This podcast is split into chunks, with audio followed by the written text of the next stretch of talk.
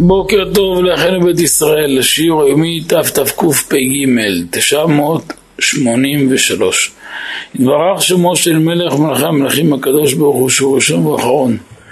מבלעדיו אין אלא מידת הבינה והחסד משבח לאבותינו הקדושים ותורים וברם במשחק ויעקב.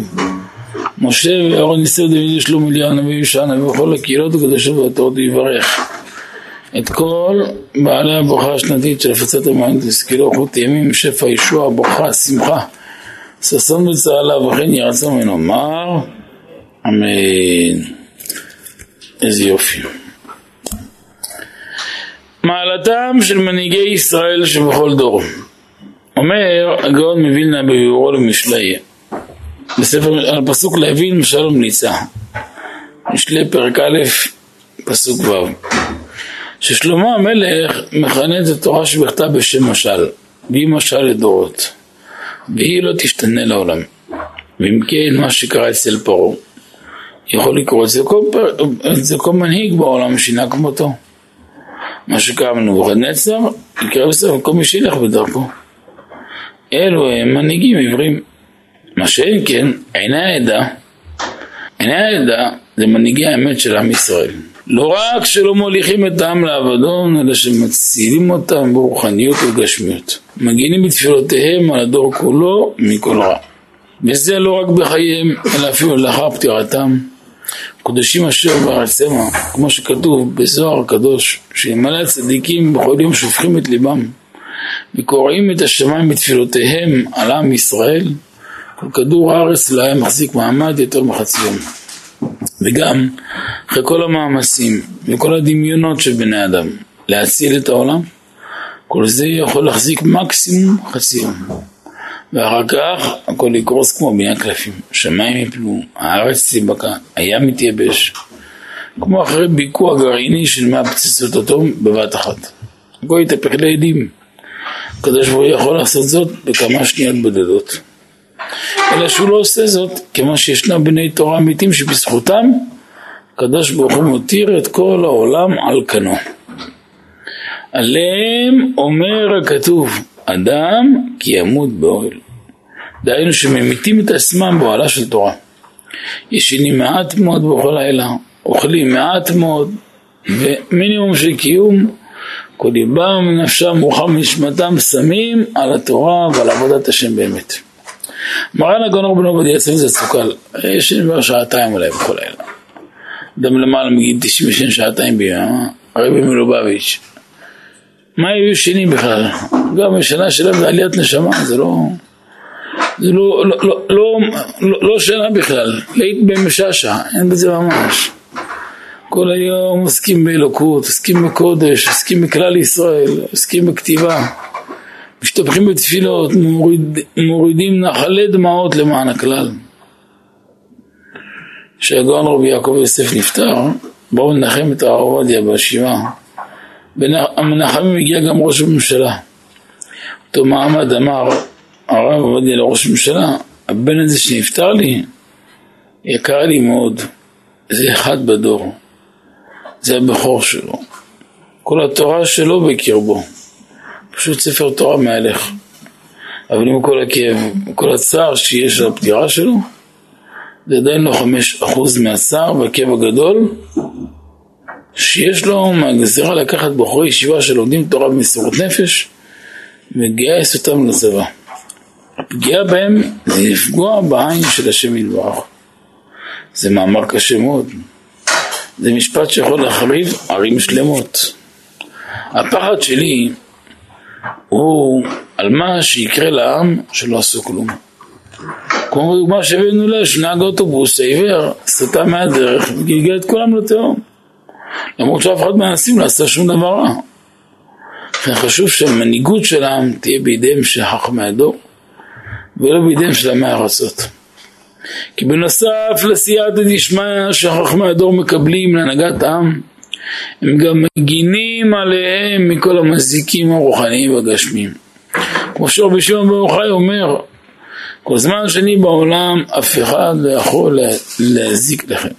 ולכן בכל שנה בל"ג בעומר, יום הילולתו של רשב"י, מתעורר האור העצום שלו להגן על העולם. מסיבה זו, כל מקום שימצא בו ספר זוהר הקדוש, ולמדו בו, תהיה על אותו מקום שמירה והגנה עליונה. לפני כ-80 שנה התרחש אסון הנורא בעם ישראל של השואה הארורה, שגבתה חייהם של כשליש מעם ישראל ותקום פעם מצרה רחמנא ליצלן. הרבה בכי היה אז בעם.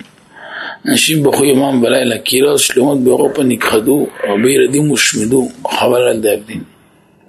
אחר מכן ישבו המקובלים הגדולים ביותר של אותו הדור, חכמי האמת שבקיאים היטב בחוכמת הקבלה, ברכו תעניות רבות וייחודים נוראים.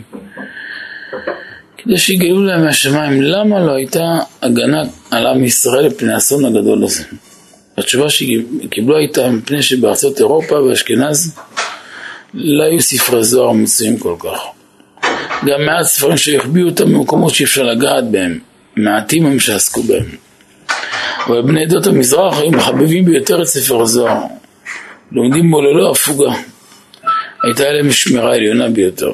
לכן בארצות תימן, מרוקו, טוניס, אלג'יר וכדומה, לא שלט העבר נשיא. במקום שעוסקים בתורת אשר רבים ברוך חי, אי אפשר לגעת בו לרע. מכאן נלמד שבית שיש בו זוהר הקדוש, יש בו כתבי קודש, ספרי קודש, שנכתבו בקדושה עליונה, לא ייתכן שתהיה בו פגיעה. בית שקשור לרבי שמעון ברוך חי, לא ייתכן שתהיה בו תקלה. כי את מעלתו שורש בי אפשר לתאר. אני ראיתי את זה בעיני בשר בספרים של אבא הרב יורם. מי שיש לו את הספרים של אמיר לארץ, עצם הנוכחות שלהם בבית, לא יאומן איזה שמירה ואיזה הגנה זה. סיפרתי כמה פעמים שאחד מהתלמידים הקרובים אליי במיאמי פנה אליי אה, שעומד לבוא אצלם הוריקן. הוריקן סופה מאוד מסוכנת. אז אמרתי לו תברח. אמרתי לו מה עשו? אמרו לי הרב שבע מיליון ברחו. אז אמרתי לו בורח? הציג איזושהי מגבלה שיש לו שלא התאים לו באותה תקופה הבריכה. אולי לא במטוס, אז אולי ברכב, אמרו לי זה 24 שעות, זה גם מגבלה כזו ואחרת לא מסתדר. אמרו לי מה עושים? זה סכנה, הוריקן זה מעיף את הבית כמו קרטון ביסים. אמרתי לו, יש לך ספרים שלנו? אמרו לי כן. אמרתי ככה כל הבצורים של אבא וחלב הארץ ושאר הספרים שלו שים על השולחן שבת, סגור את כל החלונות. והוא סגר את החלון שלושה ימים, ועברה הסופה, עלה גל, אני ראיתי אחר כך הסרטה של זה, הוראה לי את זה. אתה רואה את הגל עולה, היה שם איזה חניון של איזה 900 רכבי שרד מאוד מאוד יקרים.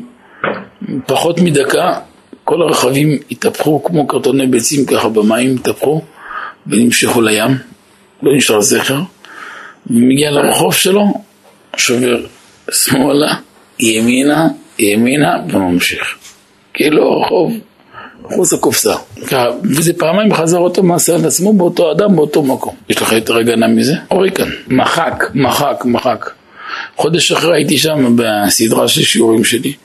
אני הרב בוא תראה את הנס. לקח אותי ישירות למקום. אומר תראה, הנה ככה והנה ככה, ואתה רואה את הגל, אמר לי הסרטה.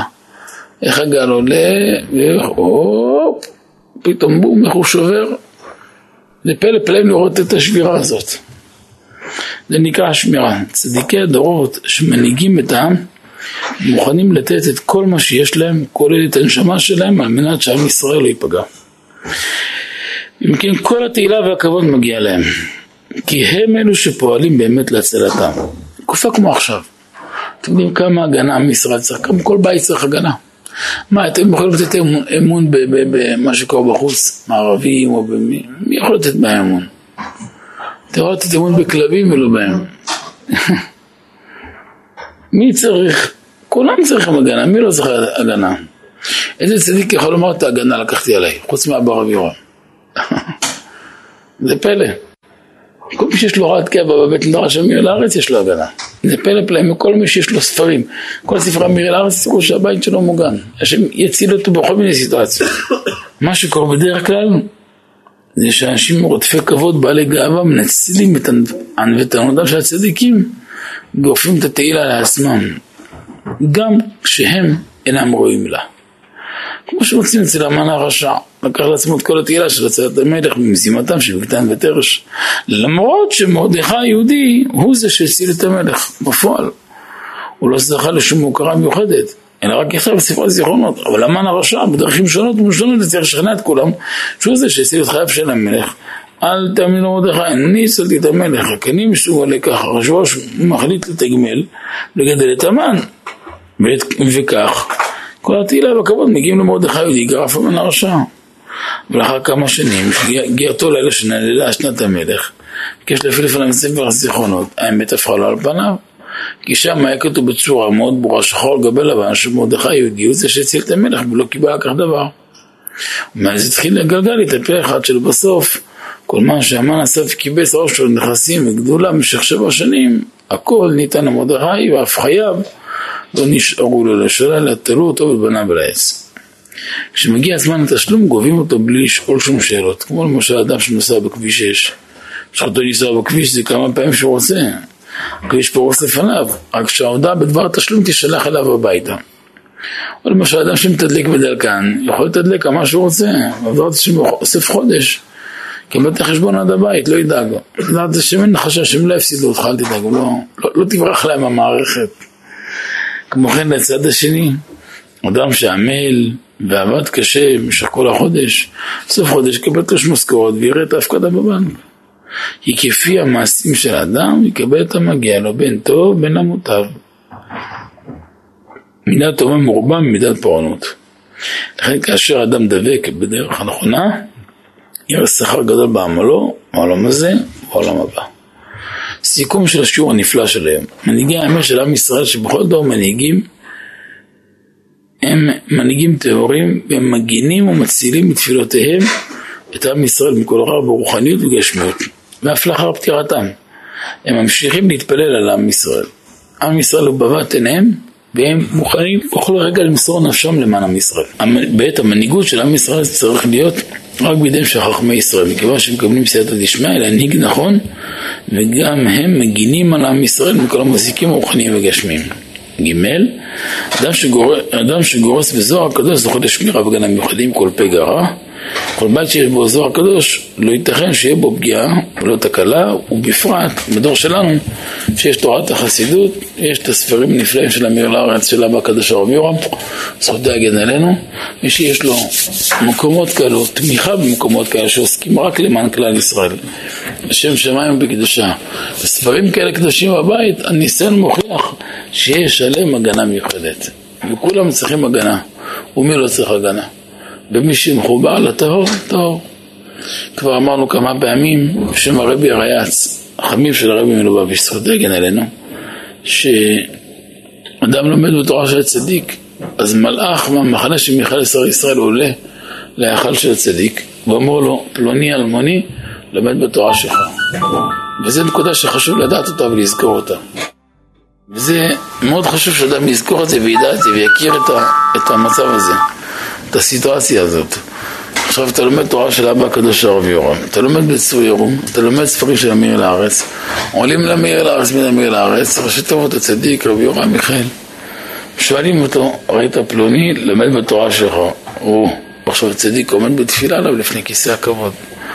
יוצא שזה סוג של דרשת שלום של האדם לצדיק, והצדיק מחזיר לו מנה אחת אפיים של ברכה, של שמירה, של הגנה.